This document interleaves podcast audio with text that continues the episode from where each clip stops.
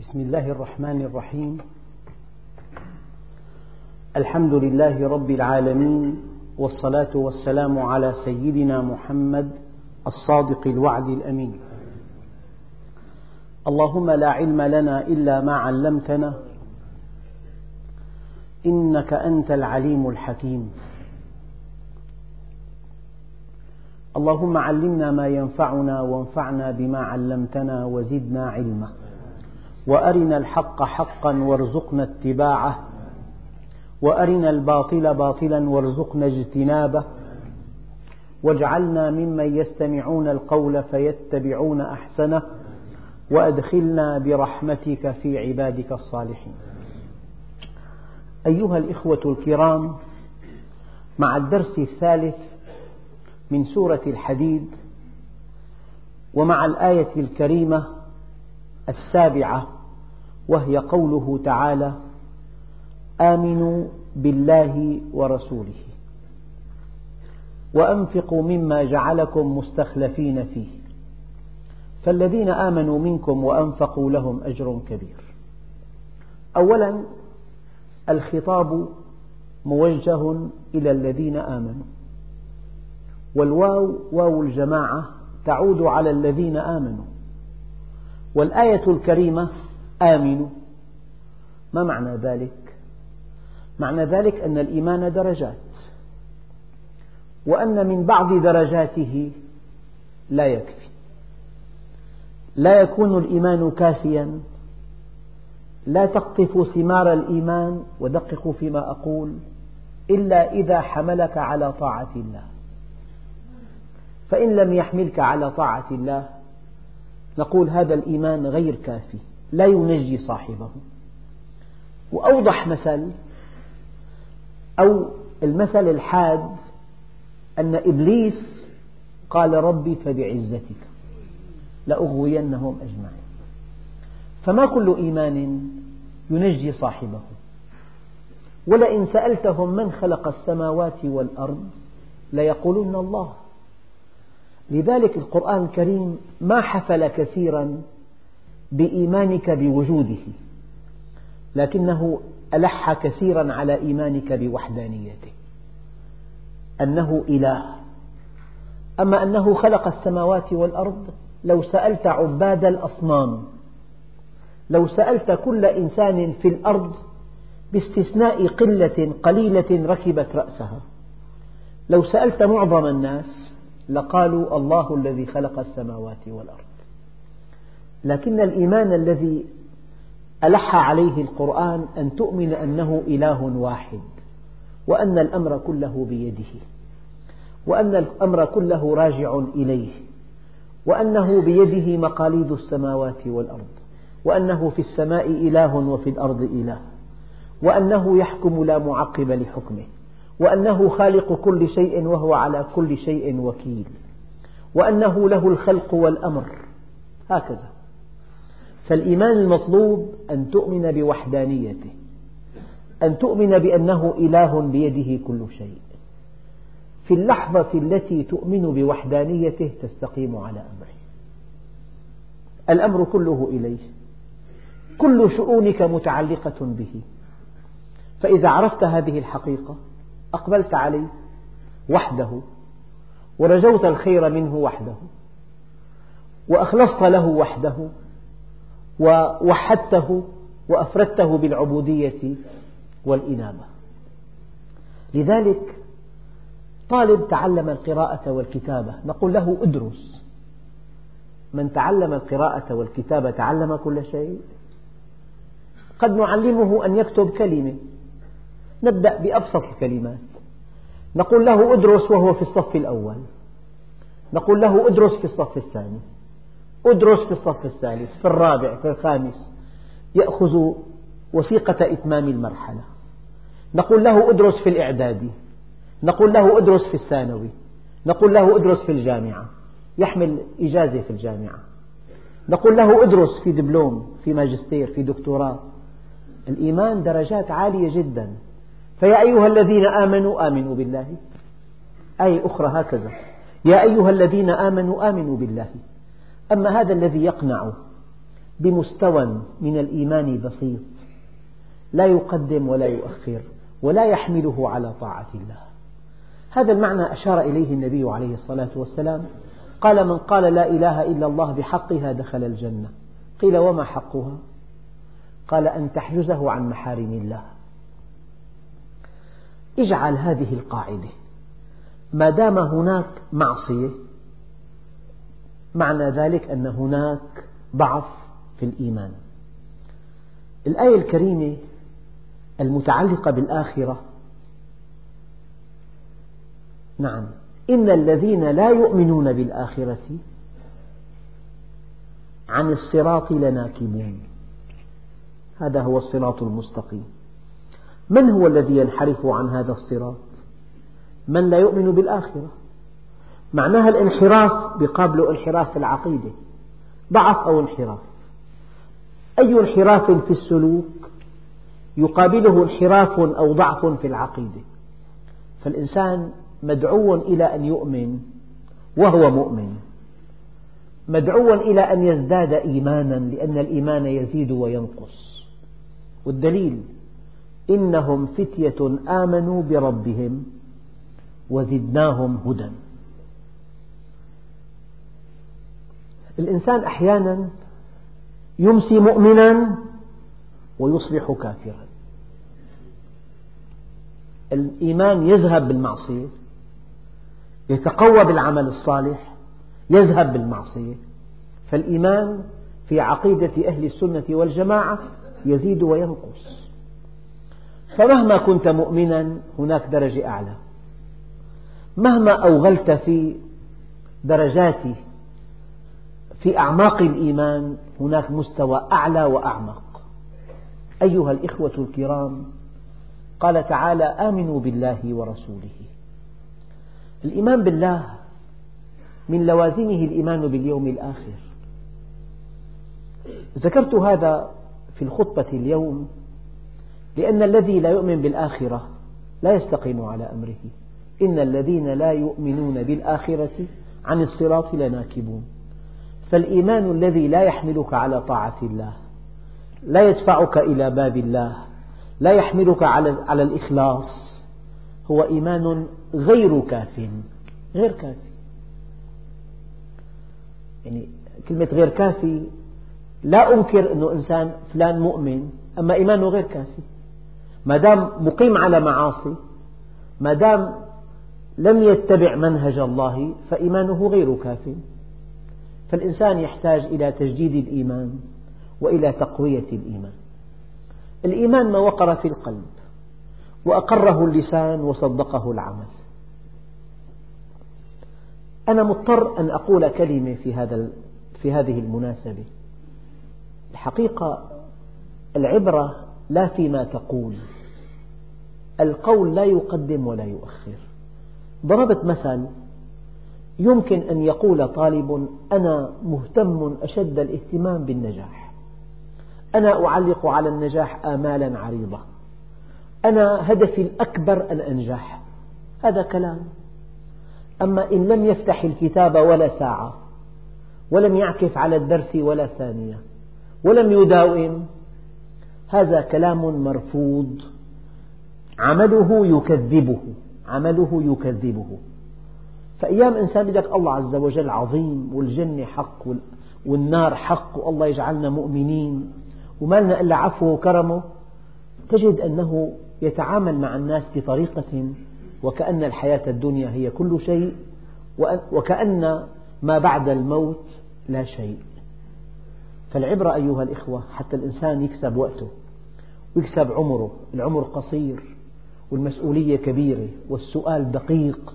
الناقد بصير البحر عميق جدد السفينة فإن البحر عميق أكثر الزاد فإن السفر بعيد أخلص النية فإن الناقد بصير.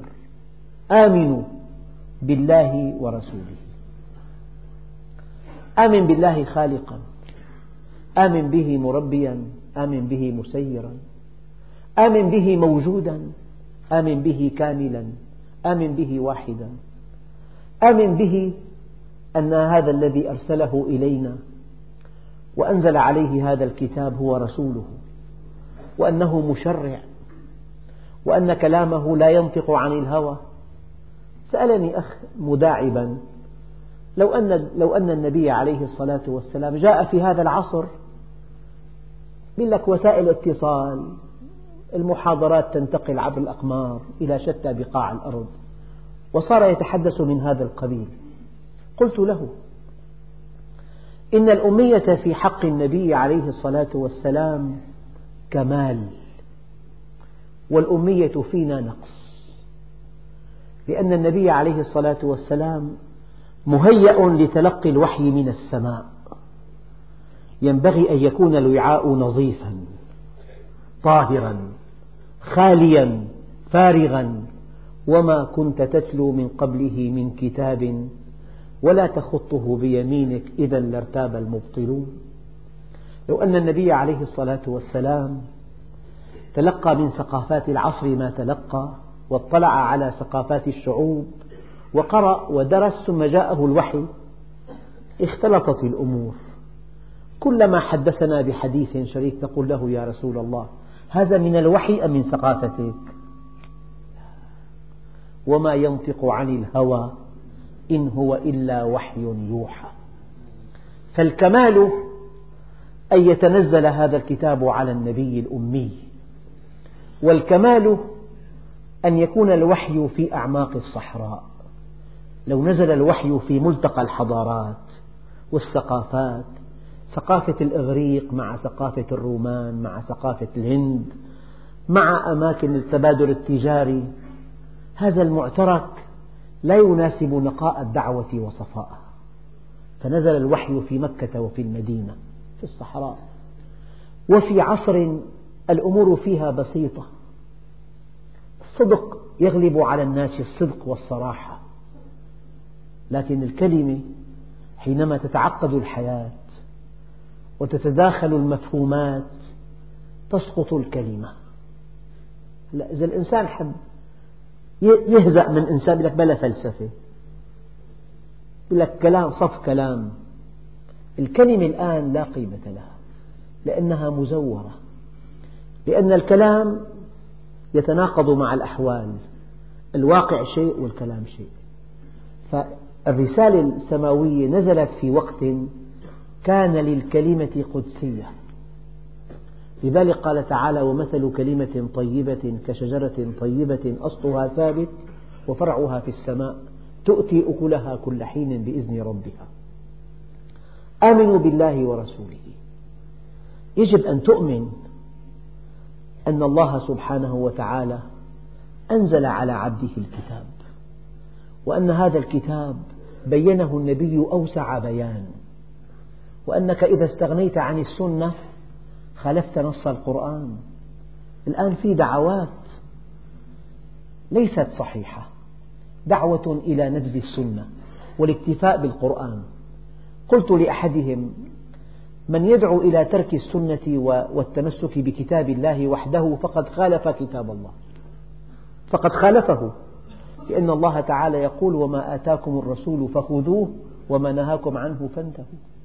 فالنبي مشرع مبين ومفصل ومحبتك للنبي عين محبتك لله. أخذك عن النبي عين أخذك عن الله. لأن الله سبحانه وتعالى اصطفاه وعصمه وأوحى إليه وكمله. هو القدوة هو المثل هو المشرع هو المبين. آمنوا بالله ورسوله. أما إذا فرقت بين الله ورسوله فقد فقد ابتدعت في الدين. وجئت في الدين ما ليس منه. لا تفرق بين الله ورسوله. آمنوا بالله ورسوله. لأن النبي معصوم معصوم عن أن يخطئ في أقواله وفي أفعاله وفي إخباره وفي أحواله. عصمه الله عز وجل. الآن آمنت. هذا الإيمان داخلي. الإيمان قناعة. الإيمان مشاعر. الإيمان وجهة إلى الله عز وجل. لكن البطولة أن تؤكد هذا الإيمان بعمل. ما الذي يؤكد إيمانك؟ إنفاقك. السبب؟ لأن الإنفاق يتناقض مع طبع الإنسان. فإذا أنفق معنى ذلك أن إيمانه صحيح وأن يقينه كبير. إن آمنت ولم تنفق فعدم الإنفاق يدل على عدم الإيمان. عدم الإنفاق لمن يجد طبعا يدل على عدم الإيمان. فالإيمان شعور الإيمان قناعة وشعور وشيء داخلي. لا يطلع عليه أحد. أما هذا الإيمان يتجسد بالعمل الصالح. لذلك حيثما وردت كلمة الذين آمنوا جاءت بعدها وعملوا الصالحات. آمنوا بالله ورسوله وأنفقوا. الحقيقة الإنفاق هنا شامل والمطلق على إطلاقه. لك أن تنفق من مالك ولك أن تنفق من وقتك. ولك أن تنفق من عضلاتك ولك أن تنفق من خبرتك ولك أن تنفق من علمك ولك أن تنفق من جاهك ولك أن تنفق من حرفتك ومن دراستك ومما جعلك الله فيه قائما. وأنفقوا مما جعلكم مستخلفين فيه. وكلمة مما جعلكم مستخلفين فيه تفيد معان كثيرة. أولاها. إن أعطاك الله مالا كيف أعطاك هذا المال؟ مكنك من خبرة تتقنها. مكنك من حرفة تتقنها. مكنك من علم حصلته. علمك بيد الله, بيد, بيد الله عز وجل. يعني الله عز وجل حينما علمك استخلفك. حينما أغناك استخلفك. حينما قواك استخلفك حينما سمح لك أن تتقن حرفة مكنك قواك استخلفك. فالإنسان خليفة الله في الأرض. قال إني جاعل في الأرض خليفة والإنسان خليفة الله في الأرض. خليفته في الأرض وسوف ينظر ماذا يصنع وسوف يحاسبه. لذلك أنفقوا آمنوا بالله ورسوله وأنفقوا. الإنفاق دليل الإيمان. الإنفاق دليل الإيمان. أحيانا تاجر بعقلية تاجر حينما يرى بضاعة جيدة جدا وسعرها معتدل جدا ومطلوبة بشكل كبير. شوف البضاعة جيدة والسعر معتدل وبيعها مضمون. هل يتردد ثانية في شرائها؟ وقد يستقرض ثمنها. لا ينام تلك الليلة. لك بضاعة مطلوبة. وسعرها معتدل ونوعيتها جيدة. فالإنسان حينما يوقن أن الآخرة هي محط الرحال وأنها نهاية الآمال وأن التعامل مع الله يحتاج إلى عمل وأن هذه الآخرة ثمنها العمل الصالح. والعمل الصالح متاح لك في الدنيا. فلذلك الإنسان لا يقدم على الإنفاق إلا إذا عرف الله. إن عرفت الله أقدمت على الإنفاق. قال يا آمنوا بالله ورسوله وأنفقوا مما جعلكم مستخلفين فيه. معنى مستخلف لها معنى آخر. أولا أن الله مكنك أنت خليفته في الأرض. المعنى الثاني أن هذا البيت ورثه الابن عن أبيه وأن هذا المحل التجاري ورثه الابن عن أبيه وأن هذا المنصب في الجامعة ورثه المدرس الناشئ عن أستاذ متقاعد وأن الناس أفواج وأفواج أفواج ينسحبون من الحياة وأفواج يدخلون فنحن مستخلفون. قبل مئة عام كل الذين في هذه المدينة غير الذين هم الآن. وبعد مئة عام كل الذين في الطرقات وفي البيوت وفي, المساجد غير الذين هم في المساجد الآن. فالمعنى الثاني مستخلفون يعني جيل وراء جيل وإنسان وراء إنسان. مرة وقفت في أحد أسواق دمشق الشهيرة. نظرت قلت كل هذه المحلات التجارية قبل خمسين عام كان أصحابها غير هؤلاء الذين هم الآن. وبعد خمسين عام آخر سيتبدل الطقم مما جعلكم مستخلفين فيه. المعنى الثالث أنت حينما تكون مستخلفا يعني أنت وكيل يدك على المال يد الأمانة. فالله سبحانه وتعالى مكنك وراقبك وسيحاسبك. ماذا تفعل؟ من تعطي؟ فحينما تتوهم أن هذا المال مالك أنت واهم إنه مال الله. مر أعرابي بغلظة وفظاظة خاطب النبي عليه الصلاة والسلام وهو سيد الحلماء قال أعطني من مال الله. فهذا المال ليس مالك ولا مال أبيك. فتبسم عليه الصلاة والسلام وقال صدق. صدق.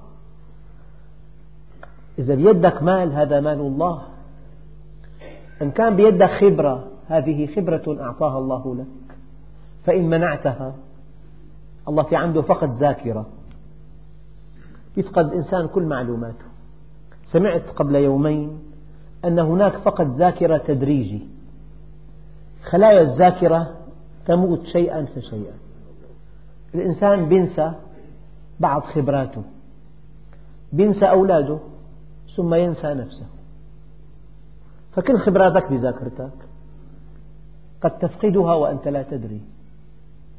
خبراتك بالذاكرة مالك قد تفقده فجأة لأن الله سبحانه وتعالى إذا أعطى أدهش وإذا سلب أدهش هناك أناس يملكون ملايين مملينة لا يجدون ثمن رغيف خبز أحيانا.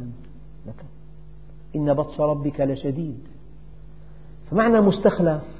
جيل وراء جيل. إنسان وراء إنسان. معنى مستخلف. أن الإنسان هو المخلوق الأول جعله الله خليفة في الأرض. ليحكم بالعدل ليرحم الحق ليرحم الخلق ليعطي. ومعنى مستخلف أن يد الإنسان على ما بيده يد الأمانة. قيل سئل أعرابي بيده قطيع من الإبل. لمن هذه الإبل؟ فقالوا أجاب أبلغ إجابة في اللغة العربية. قال لله في يدي. هي لله والآن هي في يدي. بيتك ليس لك هو لله. سمح لك أن تقطنه. حرفتك مكنك الله منها. علمك مكنك الله منه. فأنت مستخلف على ما في يدك. يعني يدك على ما أنت فيه يد الأمانة. مستخلف على ما في يدك. والله سبحانه وتعالى ناظر ماذا تصنع. مستخلف وناظر ماذا تصنع. لذلك ورد في بعض الأحاديث أن الله سبحانه وتعالى اختص أناسا بنعم يقرهم عليها ما بذلوها فإذا منعوها سلبها منهم وحولها إلى غيرهم. فإذا إنسان الله مكنه من شيء مكنه من مال مكنه من علم مكنه من جاه من قوة من خبرة من اختصاص من حرفة. يعني أطلق لسانه جعله يقرأ ويكتب ويطالع. هذا الاختصاص ينبغي أن توظفه لله وأن تبذله لا أن تمنعه. نعم. والدليل وابتغ فيما آتاك الله الدار الآخرة ولا تنس نصيبك من الدنيا وأحسن كما أحسن الله إليك ولا تبغي الفساد في الأرض. آمنوا بالله. ورسوله وأنفقوا مما جعلكم مستخلفين فيه. فالذين آمنوا منكم وأنفقوا لهم أجر كبير. شوف الترابط. آمن وأنفق. لأن الإنفاق دليل إيمانه. آمن وأنفق. الإنفاق يؤكد إيمانه. آمن وأنفق. الإنفاق يحقق إيمانه. آمن وأنفق. الإنفاق يجسد إيمانه. الإنفاق يجسد إيمانك. ويحقق إيمانك ويؤكد إيمانك ويشير إلى إيمانك. هذا الإيمان. لذلك ما في مؤمن على وجه الأرض يستقر الإيمان فيه لحظة إلا وينطلق إلى العمل الصالح. أخواننا الكرام إن صح التعبير بنية المؤمن أساسها العطاء. إنه يعطي ليأخذ من الله. إنه يتاجر مع الله. يا أيها الذين آمنوا هل أدلكم على تجارة تنجيكم من عذاب أليم؟ تؤمنون بالله ورسوله وتجاهدون في سبيل الله بأموالكم وأنفسكم. ذلكم خير لكم إن كنتم تعلمون. فالكافر أساس حياته الأخذ. المؤمن أساس حياته العطاء. يعطي من وقته من ماله من خبرته من علمه. لأنه يعطي ويرجو رحمة الله. يعطي ويقرض الله قرضا حسنا. يعطي لينال رضوان الله. يعطي ليدخل جنة ربه. فالمؤمن طموح جدا. يبدو للناس أن المؤمن بسيط لك محدود الطموح. لا والله لا ورب الكعبة. لن تجد في الحياة الدنيا كلها إنسانا أشد طموحا من المؤمن. أهل الدنيا طمحوا في الدنيا وهي قصيرة أمدها قصير مشحونة بالمتاعب والهموم لا تصفو لإنسان لا تستقيم على حال أساسها التبدل والتغير ما في شيء بدون المؤمن العاقل اختار الآخرة العطاء, العطاء المديد الأبدي السرمدي لا هم ولا حزن. ولا قلق ولا خوف ولا كبر ولا خصومة كل متاعب الدنيا لا تجدها في الجنة أبدا. من هو الطموح؟ من هو الزاهد؟ الزاهد من زهد فيما عند الله. آمنوا بالله ورسوله وأنفقوا مما جعلكم مستخلفين فيه. فالذين آمنوا منكم وأنفقوا لهم أجر كبير. يعني إذا كان واحد طفل صغير قال لك أنا معي مبلغ كبير كبير. طفل. يعني قد 15 ليرة يعني. يأخذ من والده خمسة كل يوم أو عشرة. معه اليوم مبلغ كبير. يعني 25 ليرة. إذا قال لك أكبر غني بالبلد أنا أنا معي ثروة كبيرة. غير الطفل إذا قال معي مبلغ كبير. كبير بقدر القائل.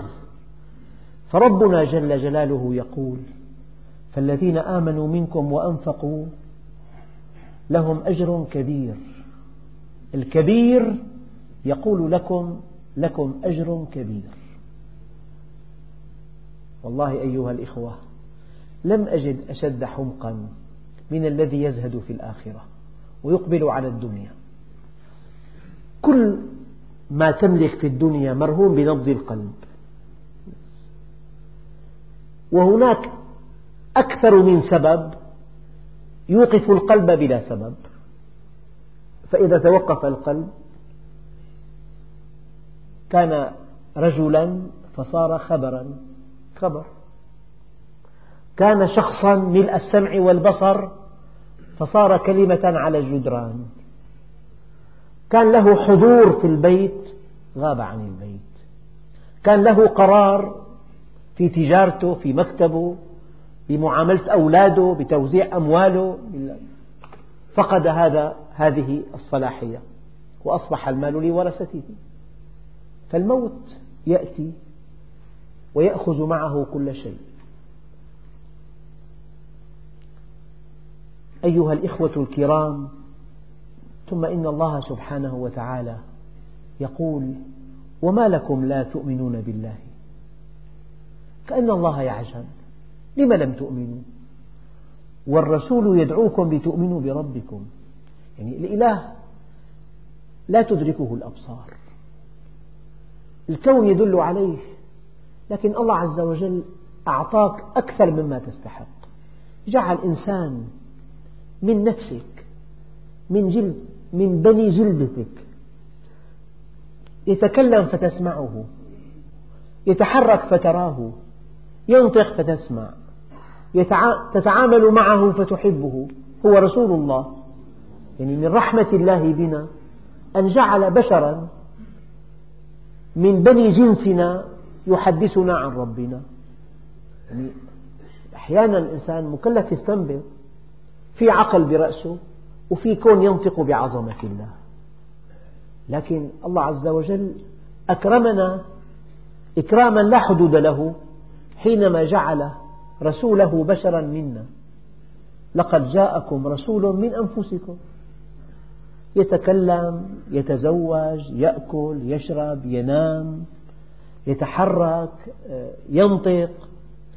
هو منا. ولأن الرسول عليه الصلاة والسلام تجري عليه كل خصائص البشر. قل إنما أنا بشر مثلكم. كان سيد البشر. لأنه انتصر على بشريته. فإذا قلت أنا شيء فوق طاقة البشر لا. النبي بشر. وما لكم لا تؤمنون بالله والرسول يدعوكم لتؤمنوا بربكم. في شيء ثاني يعني قياسا على ذلك. كل إنسان بحرفته بمصلحته ببيئته بمحيطه بأسرته في لقاءات وفي كلام. لكن في الأعم الأغلب كلام الناس متعلق في الدنيا. أصحاب الحرفة الواحدة يتكلمون عن حرفتهم والأهل يتحدثون عن بناتهم وعن أولادهم وعن زواجهم وعن أعمالهم وعن مستقبلهم. لكن الله عز وجل لحكمة بالغة بالغة أرادها الله. جعل هناك أناسا ينوبون عن الأنبياء في إبلاغ الحق للناس وزعهم على كل بقاع الأرض. توزيعا جغرافيا وزمانيا محكما. ما من مكان إلا وفيه إنسان أو أكثر يدعون إلى الله. هذه هذا أيضا من نعم الله. يعني في مسجد إن دخلته استمعت إلى الحق فهمت كلام كلام ربنا جل جلاله. عرفت مراد الله من خلقه. قد تحضر درس حديث شريف تعرف ماذا قال النبي. فكما أن الله سبحانه وتعالى امتن على خلقه بالرسل والأنبياء أيضا جعل هناك من ينوب عن هؤلاء القمم الشامخة في تعريف الناس بالله جعل هناك أناسا يعني مكنهم وقواهم ووفقهم إلى نقل الحق للناس. هذه نعمة من نعم الله عز وجل.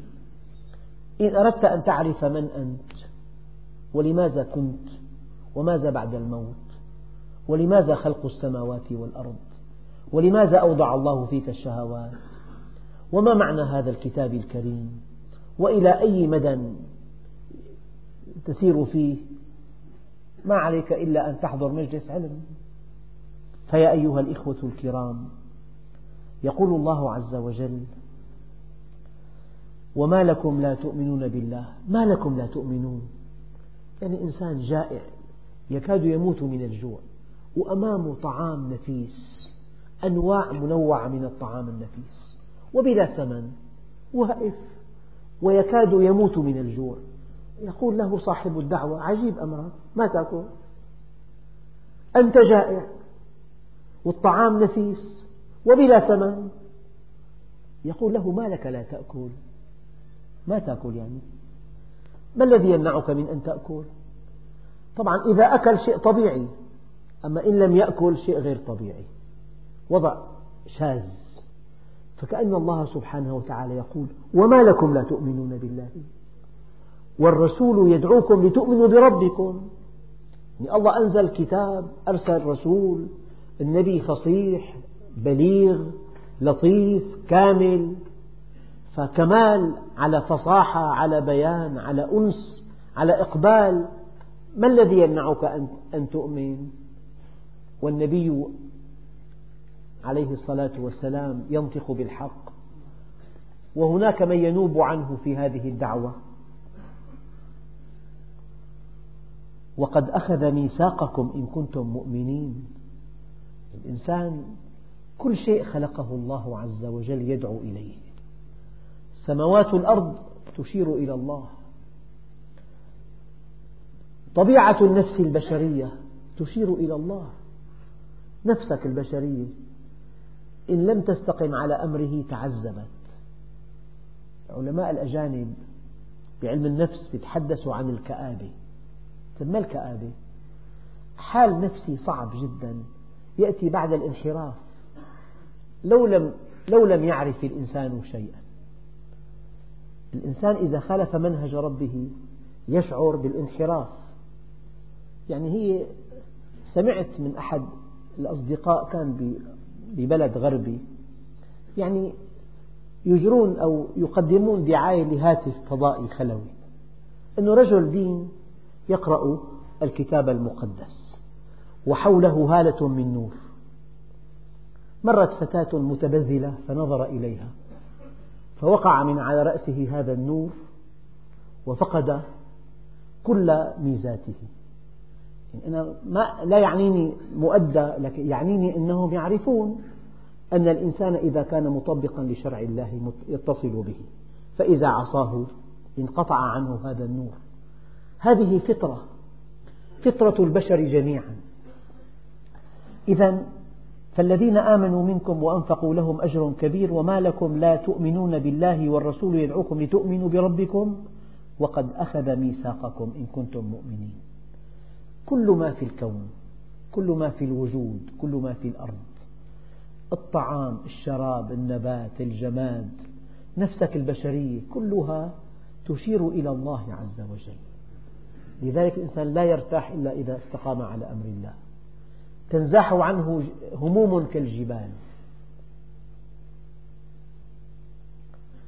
هو الذي ينزل على عبده آيات بينات. ليخرجكم من الظلمات إلى النور. الظلمات جمع أيها الإخوة والنور مفرد. الله ولي الذين آمنوا يخرجهم من الظلمات إلى النور. دائما الظلمات جمع والنور مفرد. وأن هذا صراطي مستقيما فاتبعوه ولا تتبعوا السبل فتفرق بكم عن سبيله. معناها الحق لا يتعدد. الحق واحد أما الباطل يتعدد يتعدد كثيرا الباطل. هو الذي ينزل على عبده آيات بينات. والله أيها الإخوة آيات الله لا تنقطع. نزل على رسول الله هذا القرآن لكن أفعال الله دائما تشير إلى وحدانيته. أحيانا الإنسان يعاقبه الله عقابا شديدا ويعرف هو قبل غيره ومن حوله أن هذا العقاب عادل وأن هذا آية من آيات الله. من آيات الله تترى. أحيانا زلازل أحيانا براكين أحيانا آه، فيضانات أحيانا قحط آه، مستمر. فلله أفعال تشير إليه. وعرفت الله من نقض العزائم. وأيام الإنسان يتمتع بقوة شديدة وبذكاء حاد ويخطط لمستقبله تخطيطا رائعا. لكنه بنى مجده على أنقاض الآخرين. لا بد من أن يحبط الله عمله. لا بد من أن يفاجأ أن الله موجود وأن الله بيده كل شيء. وأنه لا إله إلا الله. أيها الإخوة هو الذي ينزل على عبده آيات بينات ليخرجكم من الظلمات إلى النور. هذا الكتاب كتاب الله. كله آيات تدل عليه وتشير إلى المنهج القويم الذي ينبغي أن نتبعه. تبين لنا تاريخ الشعوب السابقة مستقبل الحياة حقيقة الدنيا حقيقة الإنسان حقيقة الكون. تبين لنا المنهج القويم الذي ينبغي أن نتبعه. هذه كلها آيات بينات. طبعا الإنسان قبل أن يقرأ القرآن هو في ظلمات بعضها فوق بعض. أما إذا قرأ القرآن وعقله وتدبر آياته أخرجه القرآن من الظلمات إلى النور من ظلمات الجهل إلى أنوار المعرفة والعلم من ظلمات الشك إلى أنوار اليقين من ظلمات التيه والضياع إلى أنوار الوجدان من ظلمات, من ظلمات التردد إلى, إلى أنوار اليقين من ظلمات التعثر في الحركة في الحياة إلى أنوار منهج واضح تسير عليه. في ظلمات كثيرة وفي أنوار باهرة. فمن قرأ القرآن وتدبره وعمل به أخرجه من الظلمات إلى النور. وأحيانا الله عز وجل يدعم هذا الكتاب الذي هو كلامه بأفعاله. فإذا قال يمحق الله الربا يمحق الله أمامك المرابي. يعني كل شيء وعد به القرآن أو توعد به القرآن. أفعال الله جل جلاله تؤكد وعده ووعيده. معناها الله عز وجل صار في آيتين آية قرآنية وآية تكوينية. ودعموا أيضا بآيات كونية. ففي آيات كونية وآيات تكوينية وآيات قرآنية. والإنسان مقصر. قال وما لكم لا تؤمنون بالله؟ والرسول يدعوكم لتؤمنوا بربكم وقد أخذ ميثاقكم إن كنتم مؤمنين. هو الذي ينزل على عبده آيات بينات ليخرجكم من الظلمات إلى النور. وإن الله بكم لرؤوف رحيم. ما لكم لا تؤمنون وما لكم لا تنفقون. المال مال الله. وإن أنفقت هذا المال يخلفه عليك ويعلمه ويأتيك مقابله أضعافا مضاعفة. يأتيك مقابله أضعاف مضاعفة. ما لك لا تنفق. أنفق بلالا ولا تخشى من ذي العرش إقلالا. وما لكم ألا تنفقوا في سبيل الله. ولله ميراث السماوات والأرض. يعني إذا ما أنفقت المال لك ليس لك. الإنسان بيموت يدع ثروة طائلة هل يعلم كيف تنفق هذه الثروة؟ سألوا مرة شاب مات أبوه من, من وقت قريب إلى أين أنت ذاهب؟ قال بالحرف الواحد وباللغة الدارجة أريد أن أسكر على روح أبي فلما الإنسان يبخل بإنفاق المال هل تعلم الورثة ماذا ماذا سينفقون هذا المال؟ بأي طريق؟ ما تعرف أنفق وأنت حي.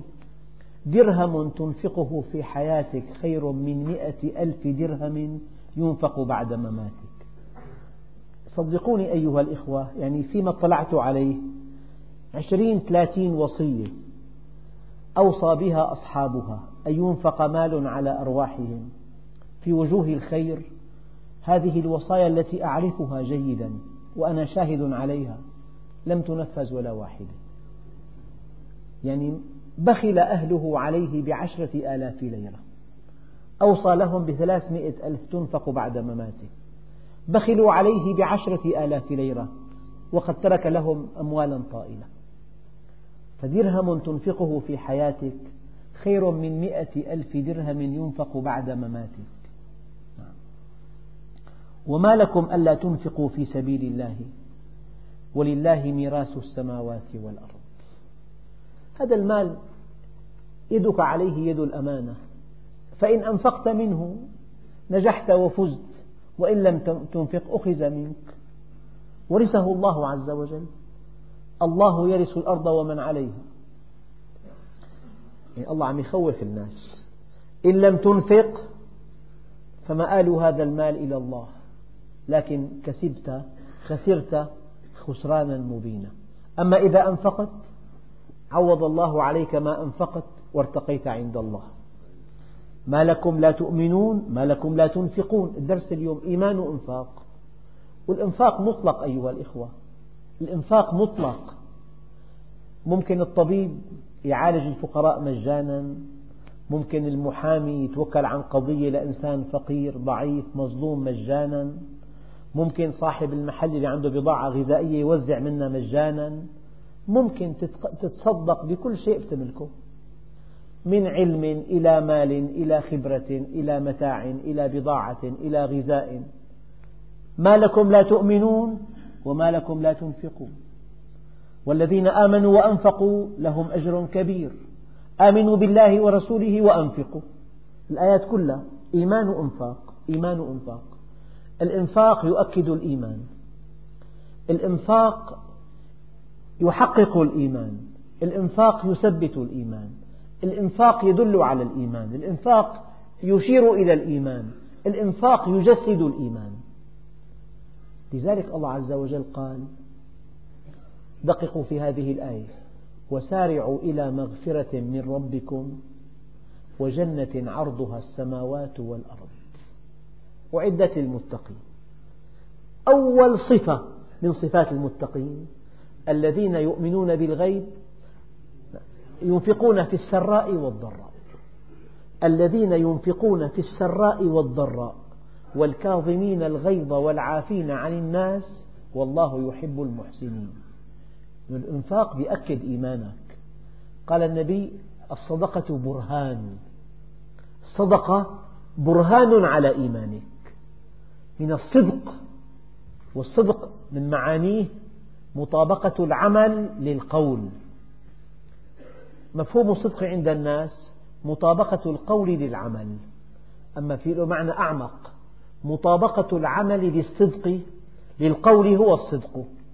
الصدقة برهان فمن أنفق من ماله دل إنفاقه على أنه صادق في إيمانه. أما التوجيه الأخير كما قال عليه الصلاة والسلام إنكم لن تسعوا الناس بأموالكم. فسعوهم بأخلاقكم. ممكن تنفق من من وقتك من خبرتك من جهدك من حرفتك من أي شيء آتاك الله إياه. الإنفاق مطلق هنا مو متعلق بالمال. قد يقول أنا ما معي. المال لا يكفي طعامي وشرابي. متاح لك أن تنفق كل شيء في حوزتك. وما لكم ألا تنفقوا في سبيل الله ولله ميراث السماوات والأرض لا يستوي منكم من أنفق من قبل الفتح وقاتل. أولئك أعظم درجة من الذين أنفقوا من بعد وقاتلوا. يعني الإسلام ضعيف كان. الإسلام كان عبء على المسلم لكن إذا الله نصر الإسلام صار الإسلام ميزة. فالذي ينفق في الضراء وفي زمن الشدة له أجر كبير. ورب درهم سبق ألف درهم. لذلك الله الله في أصحابه. لو أنفق أحدكم مثل أحد ذهبا ما بلغتم مد أحدهم ولا نصيفه. الله الله في أصحابه. فالذي آمن من قبل الفتح وكان الإيمان صعب وفي شدة. وبكل عصر إذا المؤمن يعني ما كان ميسر له أن يعلن عن إيمانه ولا أن يمارس شعائره كما يريد. وكان عليه ضغط شديد فإيمانه يضاعف الله له أجره. في فرق كبير بين أن تتحرك كما تشاء وبين أن تحسب حسابا لكل شيء. فلك أجر أكبر مما لو أن الأمر في بحبوحة. لهذا قال عليه الصلاة والسلام فيما ورد عنه اشتقت لأحبابي. قالوا أولسنا أحبابك؟ قال لا أنتم أصحابي. أحبابي أناس يأتون في آخر الزمان. القابض منهم على دينه كالقابض على الجمر. أجرهم كأجر خمسين سبعين. قالوا منا أم منهم؟ قال بل منكم. قالوا ولم؟ قال لأنكم تجدون على الخير معوانا ولا يجدون. مر معي حديث بعض التفاسير أن النبي سأل من أعجب المؤمنين؟ فقالوا الملائكة قال هم مع الله. قالوا الأنبياء قال يوحى إليهم. قالوا نحن الصحابة قال أنتم أنا بين أظهركم. ولكن أعجب المؤمنين إيمانا هؤلاء الذين جاءوا بعدي ولم يروني. فإذا الإنسان قرأ القرآن وعقله واستقام على أمر الله هذا مؤمن من أحباب رسول الله.